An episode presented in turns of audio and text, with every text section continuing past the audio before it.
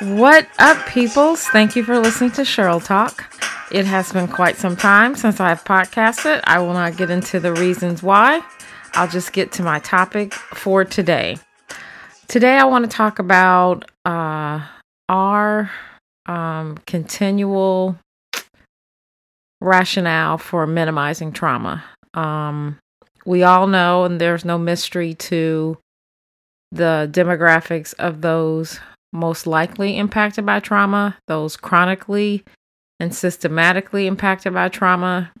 It's people of color, it's typically women, and it's typically children. So you can Google and read all those st- statistics. I won't bore you with that.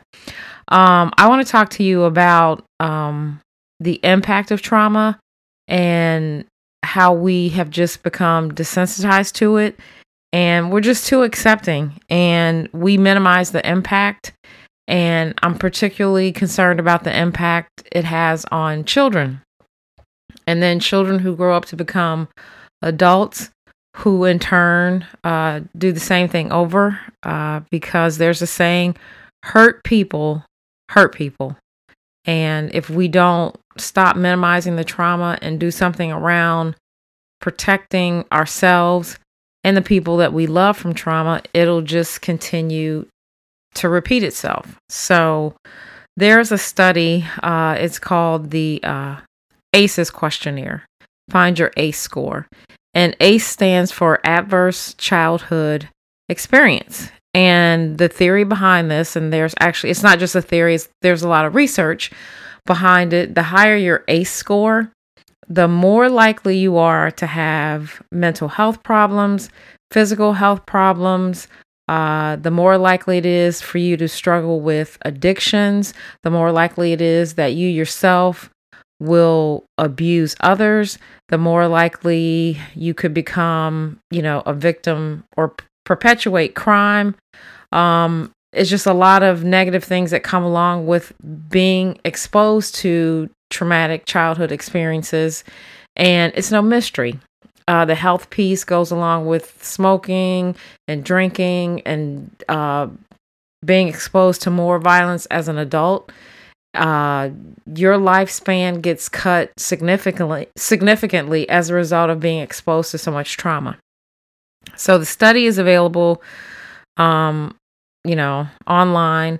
Dr. Nadine Burke Harris does a TED talk about it and how she incorporated uh, ACEs into her pediatric practice and changed how she cared for her uh, children, uh, the patients she saw, and their families. So the ACEs questions, there's 10 questions, and you, it's very easy to to tally up the score. It's not so easy to take. Um, just be prepared that if you've experienced trauma or you know people who have experienced trauma, it could be retriggering for you. So I wouldn't take the ACEs score necessarily at work or you know with coworkers or just uh, before you're getting ready to maybe go to a meeting or have you know a big presentation. I would take the ACEs questionnaire when you've got some time to process it and think about it because it can kind of knock you off your feet when you think about the things that you've been experienced that you've experienced you've been exposed to as well as people that you know and care about. So the first question is uh, and this is all based upon why you were growing up during your first 18 years of life. So the first question is did a parent or other adult in your household often swear at you insult you put you down or humiliate you or act in a way that made you afraid that you might be physically hurt now, for some of you, you might say, if you were a child in the 50s, 60s, 70s, maybe even 80s or 90s, or just any child, depending on your family background, you might say, H, yes, absolutely, every day of my life. Now, although our my mother did threaten to like t- take me out, um, I knew that she wouldn't because I knew that she, you know, loved me and cared about me. Some people they were physically threatening her to a point where they actually thought they might not make it. So you have to put your appropriate lens on when you take this questionnaire and really think about the questions. Question two Did a parent or other adult in the household often push, grab, slap, or throw something at you, or ever hit you so hard that you had marks or were injured? Again, a lot of us could say yes, uh, which gives you another point, and some people would say no, or some people would say, well, that depends. I mean, yes, I did get spanked. Yes, I did get slapped. Yes, she did throw a skillet at me. Uh, yes, I did get a, a whooping with a belt and it left marks. However, I knew that my parents loved me and cared about me, and I wasn't worried about my life. So, you know, you answer the best way that you feel reflects your childhood. Number three, did an adult or person at least five years or older than you ever touch or fondle you or have you touch their body in a sexual way or try to actually have um, any type of sexual uh, contact or context or relationship with you? Now, that one to me is pretty cut and dry. That's not about whether someone loves you or not. That's just outright abuse. Number four, did you often feel that no one in your family loved you or thought you were important or special, or your family d- didn't look out for each other, feel close to each other, or support each other? Again, I think that one is more clear cut of a yes or no. Did you often feel that you didn't have enough to eat, had to wear dirty clothes, or had no one to protect you? Or your parents were too drunk or high to take care of you or take you to the doctor if you needed it? Now, that one I feel like is very cut and dry, but someone else might say, yes, those things happened to me. However, you know, my parents struggled with addiction, and so they did the best that they could. we didn't often have enough to eat. We didn't often have clean clothes because that's just what it was, and they still love me. So take that with a grain of salt. Number six, were your parents ever separated or divorced? That's pretty cut and dry. Yes, they were, or no, they weren't. And you might say, yeah, they were, but it didn't have an impact on me. You may feel that way. I would caution you to think about that, you know, more analytically and kind of step back and think how the divorce or separation may have really impacted you and how it affected your life as a kid and led over into being adult. Just something to think about. Was your mother or stepmother often pushed, grabbed, slapped, or had something thrown at her, or sometimes or often kicked, hitten, bit, hit with a fist, or hit with something hard, or ever repeatedly hit over at least a few minutes or threatened with a gun or knife. Now, this to me is another one that's pretty black and white.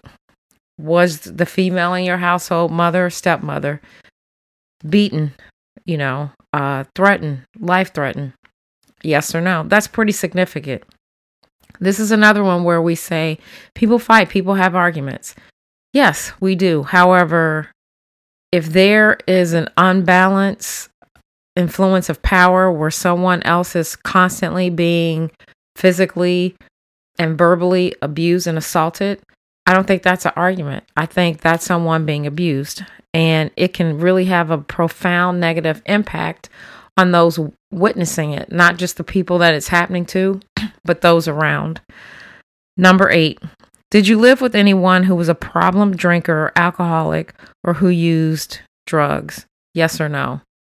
And some people again will say, well, yeah, who didn't? Who didn't have an uncle or a parent or a sibling or someone, uh, a cousin that lived with us who wasn't, you know, strung out on drugs or using drugs or had a problem with alcohol, was still able to go to work? Not a big deal.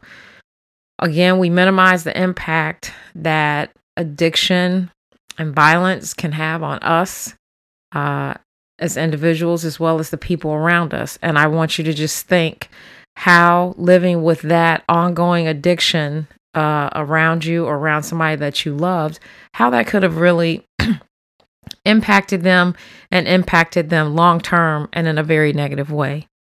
Number nine, was a household member depressed or mentally ill, or did a household member attempt suicide? Yes or no?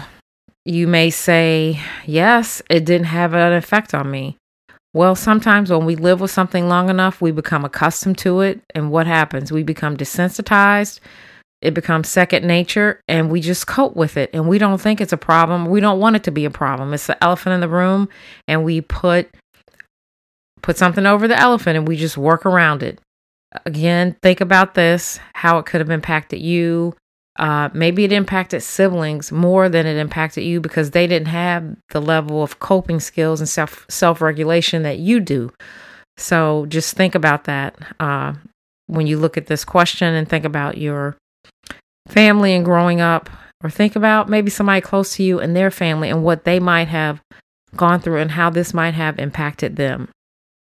Did a household member go to prison? Yes or no? That's pretty cut and dry. Did they? Did they not? Some people would say, well, who doesn't have a relative or someone who lived with you or a f- close family friend, maybe, or whatever, um, that didn't go to prison? And you might say, well, was it the local, like county justice system, or was it like upstate? Was it, uh, you know, just a state crime? Was it a federal crime? I'm not to, you know, split hairs. Did they go to prison or did they not?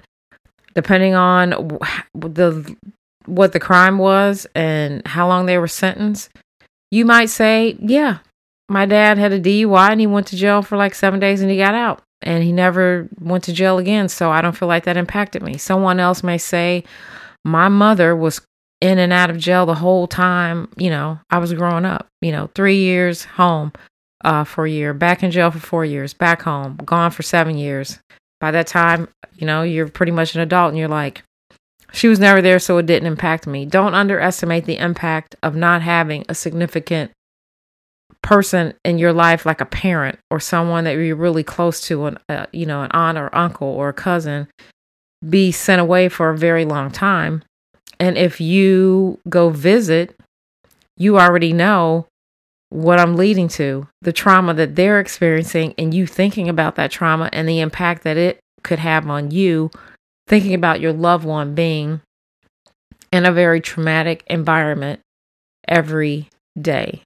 Um, if you think that being in prison is not traumatic, you need to watch the uh, Kalief Browder story on Netflix. It will literally crush and break your heart, and you will never think about being incarcerated and trauma and violence the same way again. It's a, actually a series on Netflix. Um, I think something like seven or eight episodes. It might be even more. And it talks about how he was wrongly imprisoned on Rikers and stayed in there for quite some time, like, you know, a year plus. And when he finally got out, because he should have never been in there, he wasn't able to cope and manage himself and manage you, you know the trauma that he experienced and he ended up taking his own life because he just could not escape those nightmares the horror um, the damage it did to his brain and his thinking and the sadness was just too overwhelming and he eventually succumbed to it. So um, don't underestimate trauma and what it can do to you and what it can do to, you know, the people that we love. So when we think about trauma in children and adolescents, um, which is the population that I primarily work with as a social worker, we see the evidence of this in school settings. Um, we see it in the community. We see it in social settings. And the go to is, what's wrong with that kid. It's not what's wrong with that kid.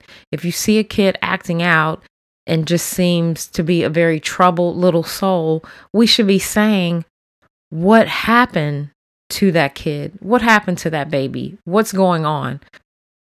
In the next podcast, I will go into more detail about how to recognize complex trauma in children and adolescents and how to pick up on some of these signs and cues to let you know this is a little person who probably has experienced some significant and likely chronic trauma in their life, and what we can do to combat that and to minimize that impact on them going forward and to help support them and build resilience in their life. So, I thank you for listening. I thank you for your support. Um, I thank you for your feedback as well about the podcast. And until the next time, I want you to laugh more love deeply, and live the life that you want to have. I love you to life. Bye.